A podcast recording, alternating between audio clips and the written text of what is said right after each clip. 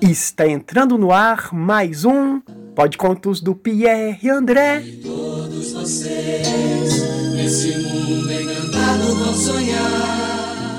E a história que você vai ouvir agora é Sabores do Amor, de Ricardo Albino, narrado por Ricardo Albino e Pierre André. É só escutar com atenção e viajar na asa da imaginação.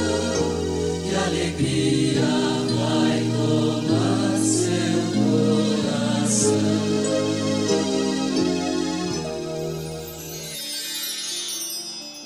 Diz a lenda que aqui na Terra, uma mulher, quando quer namorar, se veste de vermelho.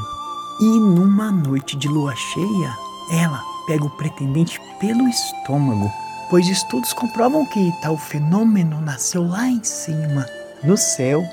Numa noite de junho, a mais linda das damas, Dona Lua, decidiu deixar de ser solteira e encantar o sol. O difícil era fazer o astro-rei aceitar o encontro depois de um dia quente de trabalho. Como toda menina mineirinha, ela chegou devagarinho por trás das montanhas, usando um perfume que tinha cheiro e, acredite quem quiser, sabor de amor. Uai, Rick, como assim? Uma lua perfumada e saborosa? Dizem que o sol olhou para sua futura namorada, que mais tarde também seria sua esposa, e falou: "Oba, uma lua de morango é tudo que eu quero na vida."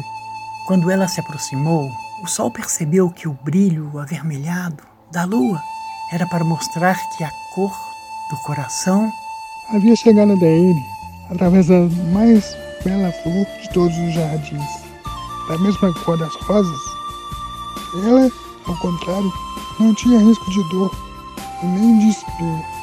Era feita somente de amor, beleza e carinho. E foi assim que o morango da lua deu origem ao eclipse. E o sol descobriu que o sabor perfeito para aquele Romeu e Julieta celestial só poderia ser o sabor do chocolate. Nascia naquele momento o mais novo e lindo casal, que espalhou amor nos corações de todo o planeta, ensinando que, seja como for, até na quarentena, amar é um vírus que contagia, cura e sempre vale a pena.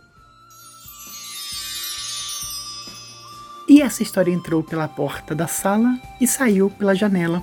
Se você gostou, aguarde a próxima, quem sabe mais bela.